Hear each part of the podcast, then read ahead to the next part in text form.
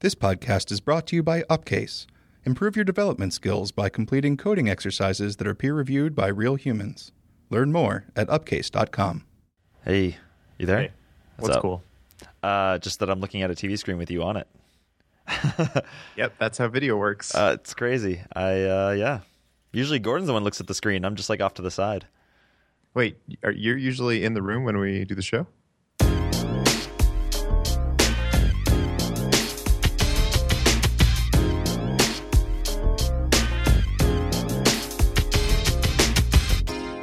Hey everybody, this is Mark in San Francisco, And Tony from Boston.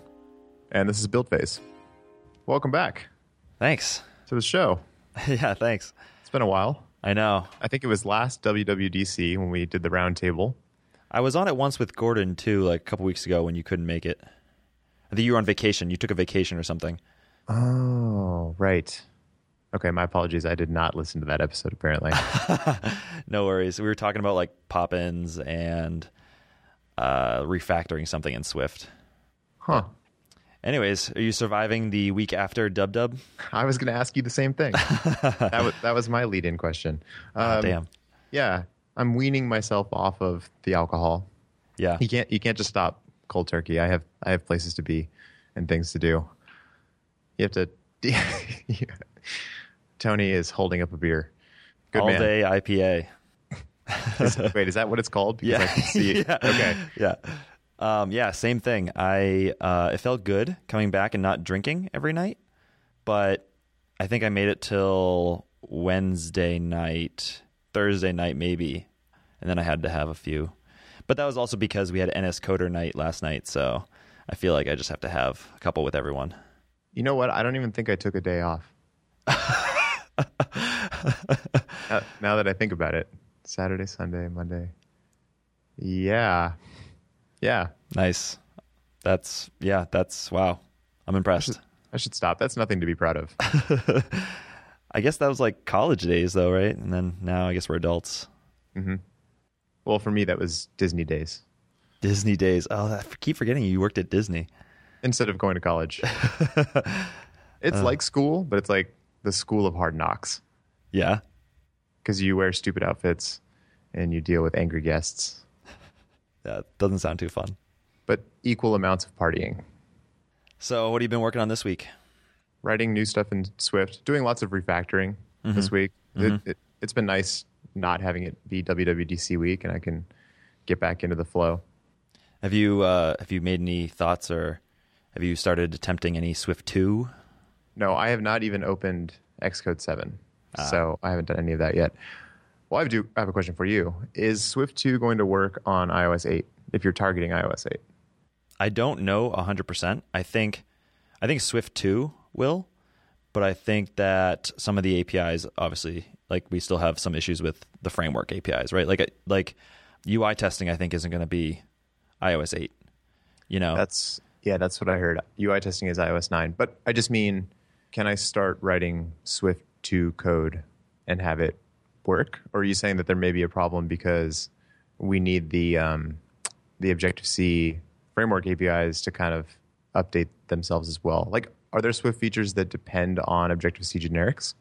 Um, as far as I know, I think the Objective C generics were added to help between compatibility with Swift, like between interoperability, but not necessarily. It's not like depending on it. You know.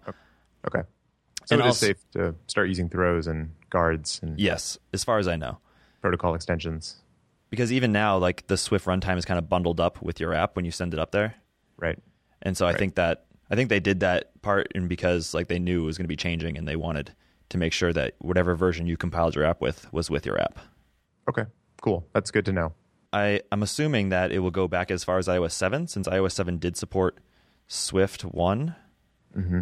but I'm not entirely sure. I assume they have to have eight compatibility. That would be weird if they just were like, nope, nine only. So That would be terrible. Yeah. yeah, Are you on a project right now, or are you Uh, still working on on Poppins? So, no project right now, but did some Poppins work this week. In fact, the only thing I did this week was we actually got rejected from the store for a little UI crash. Uh, so this week was kind of like fixing that and resubmitting. What was the issue? So we have a collection view, and the images being displayed in the collection view, when you tap and hold on one of them, it opens it up, right? Kind of like how Snapchat works, but it just like gives you a more detailed view of the GIF. It actually opens the GIF full screen and plays it. Um, and then as soon as you let go, it goes away, right? So the issue was the code that we had in place for that was trying to get the frame of the cell at the touch point when the gesture recognizer fired. But if you weren't actually touching a cell, the frame would be nil. And I was explicitly unwrapping the frame. And I think I was doing that like during debugging just to try to get it working and just completely forgot to undo that. And so I just had to change it to, you know, that question mark unwrap and do a flat map into a function. So uh, okay, so it sounds like the issue was that you put the gesture recognizer on the collection view itself instead of each cell having its own. That's what I did. Yeah. Okay, so if you happen to touch down in between the cells in the in the padding, yep, you'd have an invalid frame. Right. Got it. So I'm not sure if that's like maybe I should have had a touch gesture recognizer on each on each uh, cell, but it seems like a lot of extra objects. Yeah, I think I it, mm, I, I would have done it your way. Yeah. Okay. Cool. Yeah. Man, good on them for finding that one. Like, I wonder if it was just an accident, or they they were really like, I wonder what happens. Like, if I Oh, actually, you know what? That wasn't the reason it crashed. So, okay, so there were that was a crash I found. Sorry, yeah, I know, I know. That was a crash that I found like the day after I submitted. And I was like, ah, oh, crap, they're probably to find that and reject. But they actually didn't find it. They found a different crash. Sorry, now that I'm remembering, this particular crash that they found was so the way Poppins imports images is if you go to a website and you hold down on an image, it brings up the Safari copy or save photo uh, action sheet.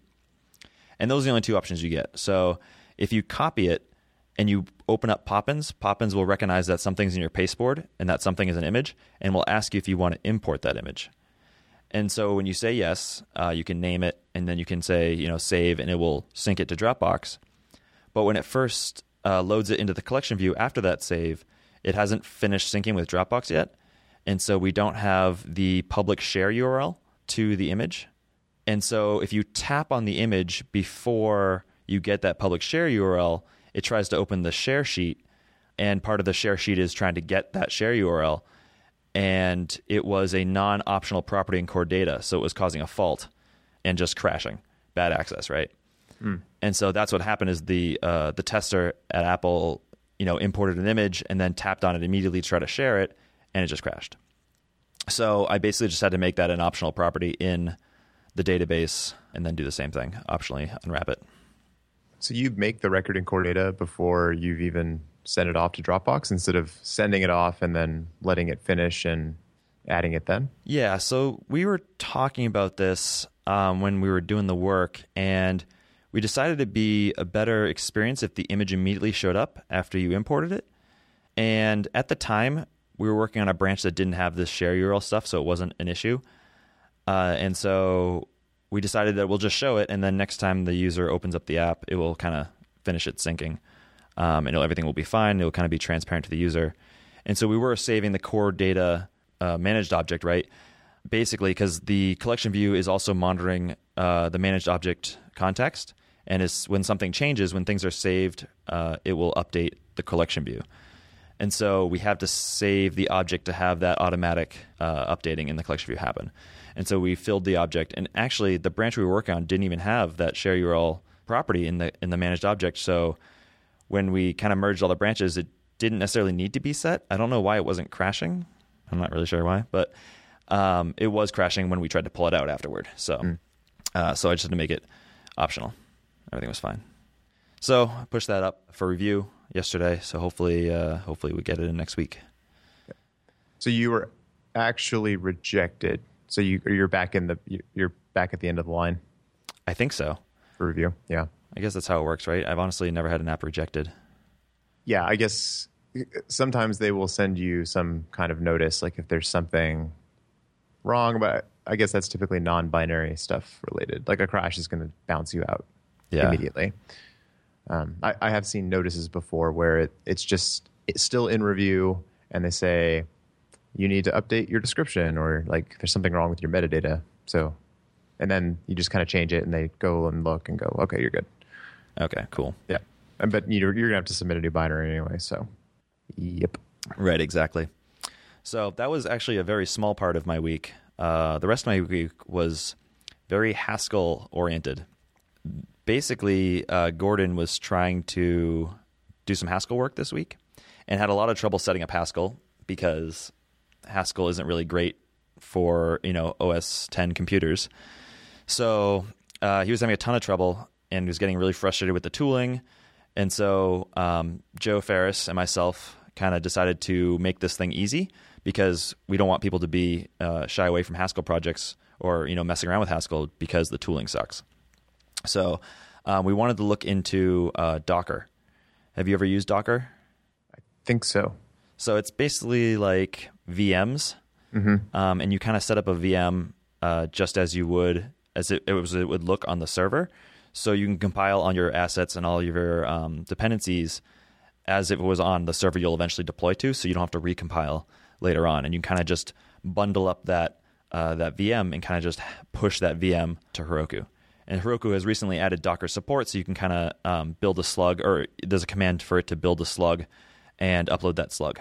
And you can use, you can have a base Docker image, a base Docker VM that is the same thing Heroku uses. So you can kind of start with the same base Heroku image and build on that. That's awesome. So it's really cool because once you get it working, it's just a few Docker commands to create a project and to run it. And then you can have it running on your local computer in the VM while being able to edit it on your main computer. So, because you can mount your drive to the VM. And so the drive or the VM that's running the watch program that's watching for files to change and recompiling and stuff can still pick up the mounted stuff. So you can change it with your local file system. So you can still use your v your like you know if you want to use Vim or whatever, and it will pick up the changes um, and redo redo the compile and everything. So it made it a lot easier. And we're getting to the point where it's just about done, and we're gonna write up some documentation on how to do it, and that will be really nice because the Haskell projects will be so easy because everyone will just use the same setup, right? It won't matter what machine you're on. Yep. So if I'm starting from scratch, how long would it take me to be to get the environment set up and like be in there and like writing Haskell? maybe like five minutes, depending on how savvy you are with. Honestly, as a Mac user, you have to install this thing called boot2docker, which is another VM that can host Docker because Docker actually can't run on Mac uh, Mac OS 10. And then you install Docker, and then you say boot2docker up. Basically, then you just say Docker and Docker like thoughtbot slash yesod in it, and that will create a new project. And then you can say Docker compose up, and your project's running. So it's pretty quick. Um, you have to make some files, but the default files that we give you in the in the kind of README are all you need. That's fantastic. Yeah, so it's going to be really remember nice. earlier in, earlier in the year. You know, I was sitting next to one of one of the designers, and they were working on Carnival, Yep. and they were trying to get the environment set up. It took two days. like two. I, I don't know what could possibly take that long. I you know, and I believe that these are smart, competent people like setting this up. Mm-hmm. Just two days down to five minutes. Yeah, it's it's ridiculous. So we used to use this thing called Halcyon or Halcyon. I'm not actually sure how to pronounce it, and it does kind of that dependency management stuff where you compile your dependencies once, and it will upload those compiled dependencies to S3, and then so anyone on the same type of machine that you are on just downloads the dependencies instead of reinst- recompiling them. And so that saves a lot of time. And so we were using Halcyon, but it again, it's just like a pain to set up on a Mac. Um, it's meant for like Linux. So, you know, we used to have Pat and uh, Joe who were working on Carnival, and they could just, you know, they they're both on Linux machines, so it was really easy for them, or easier for them to set up than it was for Gordon. Poor Gordon, he was like two days just in the in the hurt locker. I, I was I was getting a lot of messages from him, just filled with the most despair that I think I, I've ever heard come from Gordon, especially just about computers. Because he he doesn't he doesn't give up easily. He's not as easily frustrated with computers as I am. Like he sticks with it for better or for worse. And he was just he was just done. He went on vacation at the right time, I think. Yeah, he pretty much like left yesterday and was like, "Yeah, you won't hear from me for a week." I was like, "That's totally, yep, I expect that. Go have fun." Just fully unplugging. Yeah. You, he sent a tweet out earlier today. He was like, "Don't do anything fun, guys. I'm literally going to be off Twitter for a week." That's good. You Yeah. need that. Is he Yeah. going on a cruise? Uh, yeah. Is that? Yeah, I think this is the cruise. Yeah, yeah, he is going on a cruise. That's right. To to where? He thought somewhere south. Well, that there's yes, those things are south from Um, Boston. When I was asking him, he was like, Bahamas, Bermuda, Caribbean, something like that. So I don't even think he knew really. Okay, I think he's getting on a boat. Yep. Yeah, he's getting on a boat. He's, you know, going to the bar, I'm sure. Is he even just- sure it's a cruise ship? Is it just some boat? I, I kind of like the idea of him just walking onto a random, like, small, like, obviously small, not a cruise ship boat, and just taking off. And just asking where the bar is. yeah. Yeah. Like, he doesn't well, really there's care. no bar and be like, well, do you do you have alcohol? Like, yes. He's like, that's fine. Yeah. Let's Sweet. Where is it? yeah. Yeah. Uh, so, anything new at Venmo? No, not much to report. Yeah. Did you by any chance see uh, that issue on Argo about the try, the throws and the try? Uh, I'm looking this up. One moment.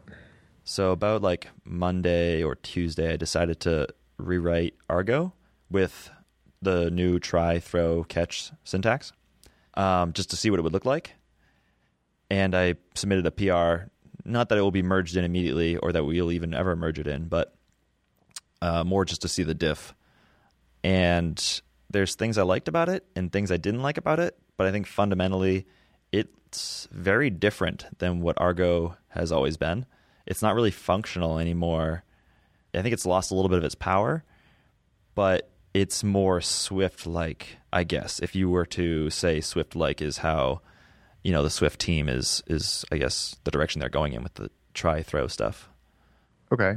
What's the high level change here? Uh, so we got rid of the decoded type class, or I guess just the type. And so we were using the decoded type earlier as kind of a result like type where it either succeeded or failed, but there were two different types of fail cases. And we used a decoded type because we wanted to give more context around why something failed if it did, um, but also so you could unwrap that type into some of your own custom types. So if you wanted to use a result, you could overload this global uh, decode function to return a result instead of a decoded, and you could use the information within decoded to basically instantiate your result. So we, we made this type decoded. I think we used it mostly because we it would mean we didn't have to depend on any result, and we had our own kind of internal one um, that was just minimal. And then and you needed more cases. what's that? And you you wanted more cases. In that a, a decode operation could fail in more ways than you could express in like a in a maybe or, or um, an either rather. Right. It, it's not just success or failure. It's success or there's an error because there was a type mismatch or there was an error because there was a missing key. Right. Right. Okay. Right. With Exactly. a generic type constraint. Right. So there was three possible states for this decoded: success, type mismatch, uh, missing key. But actually, I think you know after dub dub, we kind of realized that oh, we could have just used a result, and that error failure state could have just been an enum of those two different errors. So, and someone even suggested that to us, um, and we thought about it. So, anyways, the change in this particular PR is getting rid of that decoded altogether and just putting throws everywhere, which it kind of it's like a virus where it kind of goes out and dirties all of your code because you have to write throws almost everywhere to make everything type compatible. But it was able to get rid of the decoded type. So we got rid of pretty much using that, pretty much got rid of all of the functional programming concepts, right? Because now we don't need to have curried initializers anymore. So before we were doing that create, and you'd have to kind of manually write a curried initializer for each of the model objects that conformed. And so we we could get rid of that now because we didn't need to use fmap or we didn't use map and flat map and apply to form the models. We could just use a bunch of try statements, and if any of them failed, it would throw an error and just bail early that way. Awesome. That's nice. So like it that. was nice. Yeah, we didn't have to use. We got rid of the create functions. We got rid of the special decoded type, and technically, it's like more Swift like, I guess, because it's using this try throw syntax. Mm-hmm. But Argo was supposed to be a functional JSON parser, and it's like it's not that. You know, that's not what it is. I think Argo was supposed to be a JSON parser that works within Swift's type system, and the fact that it was functional was just sort of incidental in trying to make that work nicely. So I think positioning it as a functional JSON parser is like, I don't know, like you don't need to play up that it's functional. Like no one really cares as long as it parses your JSON nicely and you have types and Swift is happy, right? Right. So yeah, I think that we're kind of on the fence about whether we want to do this or not for those reasons because we really like Gordon and I being kind of into this functional Haskell world liked the way it looked and liked the way it acted and it actually does have a little bit more power using that decoded type. You can as things get more complicated, you can do some fancier stuff like caching how the decoding works and so when you try to decode the same key again, it, doesn't need to actually do it. It can just reach in the crack in the cache. Um, and that's the kind of stuff that the Haskell uh, library that we um, that inspired this Aeson works. It does that caching. So there are some more powerful things you can do if you keep that decoded type and you keep it functional. But you know, it's like, do we keep going that way because we like it, or do we do more of the Swift thing because that's what Swift is going to be like from now on? And we don't even know. Like when they open source Swift, maybe it does get more functional because maybe some people who are into that, you know, make PRs and the Swift team are okay with that. You know, I don't know. Mm-hmm. And you know, we don't have to rehash the error handling because I think Gordon did a very thorough rant on this on this last week. But this does seem like something that could change, and it could change soon. Right. Like maybe before Swift two is out of beta. Like maybe it's before it's official. Swift two point one. It it seems like there's a lot of pushback on how this error handling works, and it does seem like a stopgap, right? Because mm-hmm. in Foundation, where you're where they're mostly applying like this this method, there is just one error type. It's just NS error. It's folks writing these pure Swift applications that have a problem with it because it completely obfuscates like any actual error type that they would want to that they would want to throw. Right. So I think I'm always going to go down the path of like I wouldn't fight the language. I like this. I like that. I like that decode now returns a pure non-optional type T.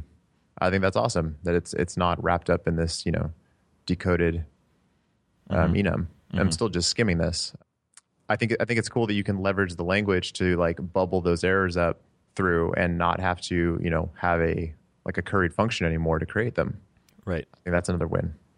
Yeah, so I think we're kind of waiting to see what happens because, like you said, we're beta one, and I think all the pushback we had could change could change how this works, especially with the types. Like, the, I think the biggest complaint from people is that with this try catch stuff, you really don't have any guarantee about the type of the error that you're catching. It's kind of all guessing, and so I think it'd be nicer to have at least that be type safe, so you know what you need to be catching for and you're handling all the possible cases. Yep. I can't disagree with that. So we'll see. But yeah, it's it's interesting, kind of little interesting exercise on uh, changing over from uh, Argo in in the functional world to Argo in like the Swift error state world. Do you expect to just keep this PR open while Swift 2 is in the beta period? Yeah, yeah. I mean, this PR is actually um, against the Swift two branch, not master. So Okay. yeah, I'll keep it open, and as things change, I'll, I'll update it. Um, and then when it comes time for the release of Swift two, we'll really consider whether we're going to do it or not. Awesome. Yeah, we'll throw a link to this uh, in the show notes. Cool. Is there anything else about Swift 2 that you're excited about? I- I'm writing a lot of Swift these days. I haven't touched Swift 2 at all. I know high level about some of the stuff that's been added. Um, I want to get your take on it. Yeah, I think just some of the general fixes. I think Xcode 7 and just the SourceKit, I think all of it's just going to be less buggy. And I think I'm just more excited for Swift to just be smoother in general. And some of the things they fixed, like multi value enums, not needing to have box anymore, that's a big win. I really am interested in all this protocol extension stuff they're doing. I think you know they added the default implementations for protocols and the the ability to extend protocols, but also add some like case statements to those extensions. You can say like extend um, collection type where something is equal to something else. So you can kind of filter on the protocol extensions, and that makes me hopeful that eventually that will work for non protocols, and you'll be able to extend something like array, and you'll be able to say extend array conforming to decodable, for instance, where generator.element is also decodable. That's like the one more step I'm waiting for, Once we get once we can do that, that will like eliminate half the code we have in our Argo. Can you can you explain that a little more? So you, you Right. would have an array, and the array would be filled up with objects that conform to decodable. Okay, so now you have a, a decodable array. Okay, what does that? What do those type constraints on a protocol extension get you, or how do they save you code in Argo? So when you're extending a protocol, you can extend a protocol to conform to another protocol, but you can't extend a generic type to conform to a protocol and also filter or I guess select on when it conforms. So right now you could say uh, you can say extend collection type where element is decodable or something like that, but you can't say extend array decodable where generator.element is also decodable. And being able to do that would allow us to. Um, so we have a bunch of code in Argo that's basically you know mapping through arrays and calling decode on each one, Uh, and we're assuming the item inside of the array is decodable since like you're using our library, so it's decodable because it's a JSON. But it, we could take out all that code because I guess it's like in the operators, we're saying, you know, decode this JSON into this object, right? But if that object, if the JSON is an array, it won't decode it because the array doesn't conform to decodable right now. But if the JSON was, say, a string, it will just decode it because string implements decodable. But we can't Right. make array implement decodable because we could we would want it to only work if everything inside the array was also decodable. I get it. But we can't specify that. So we can't make array conform to decodable and we can't make it we can't implement this decode function for array because we can't guarantee that the items inside the array are decodable and then we can't call decode on them. So we can't do that. Is it not possible to extend collection type and then also extend array to conform to that extension of collection type and do the same thing? So I don't think so. Um, I haven't tried it. I attempted the collection type thing, but I don't think it would actually help in this particular case because I don't remember exactly why. I did try it and it just didn't help out very much. But also, I think the other limiting factor is you still can't have public extensions on generic types conforming to a protocol. So you can't say extend array uh, that conforms to decodable public. You can't make that public. You can do it internally, but you can't do it public. So there's like two barriers we have right now. There's the one that you can't have a public extension to a generic type that conforms to a protocol, and then you can't have like the decoded where the elements are decodable too. So, Got it. Got it. but I am excited about how they added all this stuff for extensions and protocols because it makes me believe that they'll eventually get there. So that stuff's exciting. Um, I also I'm not sure how I feel about all the keywords they added. They so they added the you know guard let syntax, which I actually like uh, in the sense that I can now do early bail instead of having all the happy path code go through an iflet. But I don't necessarily like iflets that much, and so guard is like it's a it's great that I can do that now. But I would have rather had I don't know if if that stuff was more functional. I guess I get back to the functional stuff again, but yeah, it just feels weird like being able to do iflet and then have like three or four statements all kind of below each other that are you know what I'm my kind of conditions for getting in that iflet. It just feels weird and not really abstractable to me, and I don't know. Mm. Does guardlet work the same way that iflet now works now with multiple expressions? Yeah. Got it. Yep. So you can do the optional unbinding stuff, but then you can also have like a where, and you can have the where clause say like five greater than x or whatever, and then return or whatever if uh, if it doesn't make it. So it is nice though now that we have that because then you can just guard and everything below the guard is um, usable. Like if you unwrap something within the guard, it's usable below it. Uh, so that's nice. They also added a bunch of pattern matching stuff like if cases, while cases. I think even the case stuff in the normal switch case got better pattern matching abilities. I saw some article on like being able to use question mark inside like an underscore question mark where you don't care about the operator or you don't care about the variable, but the question mark is saying I just care that it is an optional variable or something like that. I'm honestly not sure. I saw someone reference this and it looked interesting, but I have no idea what it's doing. Hmm. We'll try to dig that up. Yeah, I'll definitely try to dig that up because it was interesting, but again, I didn't I didn't quite understand it. So I think there's a lot of stuff in Swift 2 that I'm excited about, but I haven't had enough time to play with a lot of it really yet. Did you see that the standard lib is now documented on apple.com? Uh, no. What? Yeah, I'm trying to find it. Yeah, the you know the thing you'd have to dive into the code and just read the header comments. It now actually has proper documentation for all of the types in Swift. Oh, nice. I will just throw, throw it in the show notes and send that to you later. Okay. There's also a um, a Swift standard library playground Oh, just for like exploring the different types in the standard library, which is awesome. yeah, that's cool. Yeah, They also released that educational Git repo. Do you see that? I just saw that. That looks really cool. It looks like it's more for teaching educators of Swift how to teach it. So it's like a more formal course that's sort of like Apple has designed this course, and then Right. experienced Swift developers can teach this to other people. That's awesome. I think it's great. Releasing it on GitHub, Yeah. also awesome. Yeah, this is what their second major thing they've done, kind of released to GitHub. Yeah, ResearchKit, and, And now and now this, and presumably, man, I I really hope that when Swift is open source, it's on GitHub. If it's on SourceForge, I'm going to be really disappointed. Oh. What if it's on Apple open source? Also disappointed. That would be the worst. Any anything except GitHub, Yeah. I'm going to be very disappointed. Google Code, nope. Google code. That- Bitbucket, nope. that would be very weird. Yeah, I think it would be awesome to have it on GitHub. That's, I mean, if they're looking to have people contribute and help fix bugs and maybe even add features, GitHub is what I think the path to go.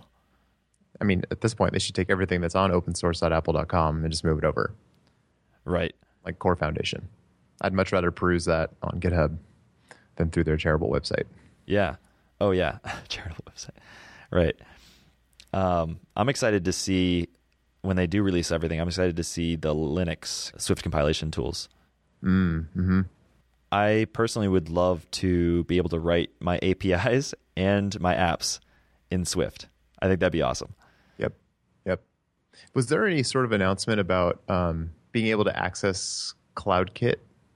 Yes, uh, there's an HTTP uh, and a JavaScript library. They actually made a JavaScript library that you can pull into your code and, and use it almost. I think the API is almost one for one with the uh, mobile API. I don't want to brag, but I called that last year. Oh yeah, I when mean, they announced Swift and CloudKit, it's just like it's only a matter of time before this is running on Heroku. Oh yeah. I mean, they kind of had to. Like when they first announced CloudKit, I was like, "Oh, sweet! Like this is going to be like Parse, but better because you know it'll be like Apple, and I don't have to leave the Apple sanctions, uh, you know, stuff to use it."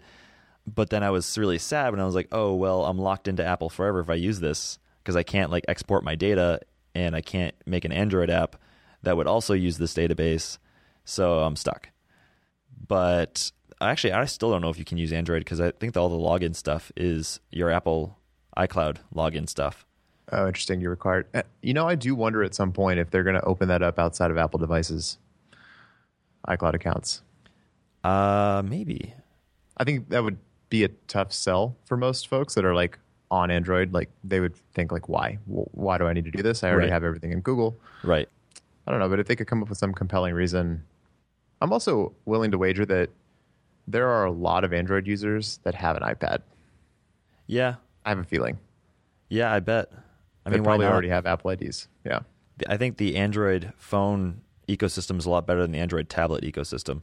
So Oh, I think it totally makes sense to have an Android phone and an Apple tablet. Although no Apple Watch. No. All right. You got anything else? No, I think that's it. Should we should we do an intro or anything? Yeah, we'll we'll get there after Okay. after we organically work our way out of this conversation. way, way to ruin it. Oh, sorry. Is that, was right. that organic enough? Was it? Yeah, no, this is fine. Just, we were in a swift stride there and just kind of stumbled a bit. It's fine. It's fine. Yeah. Just- no one listens this far in any way, so just relax. Okay, It's all sweet. good. Show notes can be found for this show at buildphase.fm slash 86. And as always, we'd like to hear from you, so email us at buildphase at thoughtbot.com or reach out on Twitter at buildphase. And finally, ratings and reviews on iTunes are always appreciated. Uh, thanks for being here. Good show, Tony. Yeah, thanks. It was fun to do it. All right, I'll talk to you later. Later.